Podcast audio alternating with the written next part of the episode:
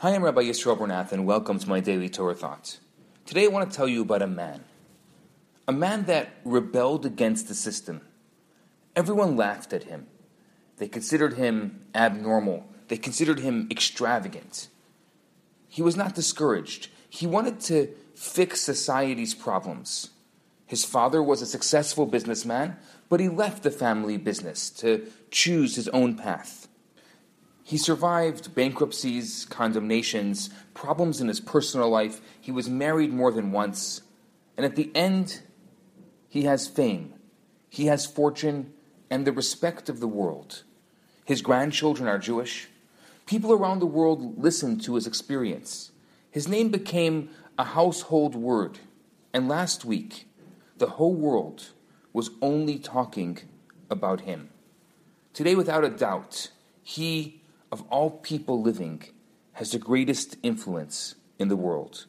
I assume by now you know who I'm talking about. I'm talking about our forefather Abraham. He lived in a troubled time. He went against the norm. He went against everything that was popular in his society. Once in the early years of his leadership, Rabbi Shneur Zalman of Liadi, known as the Alter Rebbe, the author of the Tanya, he said to his followers, to his Hasidim, we must live with the times. The younger Hasidim asked the older ones, what, what was the Rebbe's statement? And they discussed the matter to themselves. Finally, Rabbi Shneur Zalman's brother, Rabbi Yehuda Leib, explained what he meant. He said, We must live with the times, means that every day one should live with and experience in one's own life the Torah portion of the week and the specific section of the week's portion, which is connected to that day. Abraham Avinu, we call him Abraham our father. We don't call him Abraham our rabbi. We don't call him Abraham our sage, our prophet, our mentor. We call him Abraham our father. Our father was one man who had to stand alone, who had to fight against the odds. But you know what's amazing? 4,000 years later, majority of the world follows his way. Who would ever imagine that 4,000 years ago, there was one man who said, Worship the one invisible God who created monotheism. And 4,000 years later, he is the father of the three great religions. Majority of the Western world, of Western civilization, follows his way of thinking.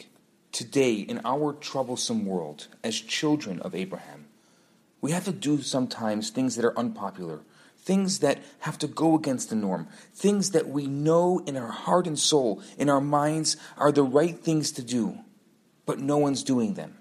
Whether you're pro or against the current president elect of the United States, there's one thing that's for sure. He's a man that went against the media, a man that went against Washington, a man that went against the entire norm of the United States.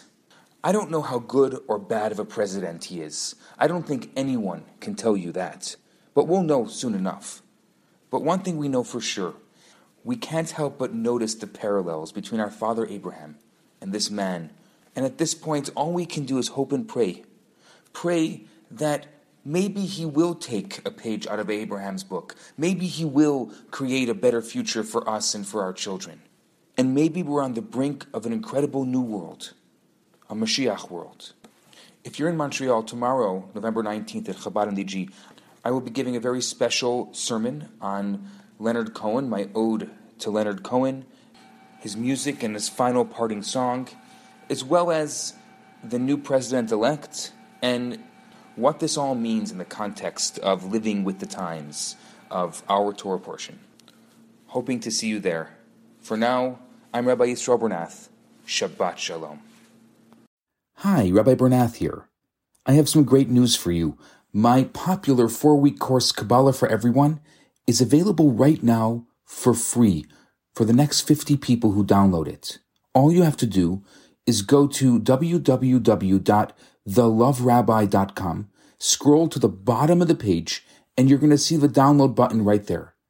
In this course, I talk about the Kabbalistic secrets to relationships, to wealth, to happiness and balance.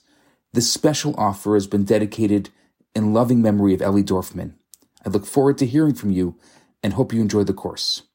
Now on to today's episode.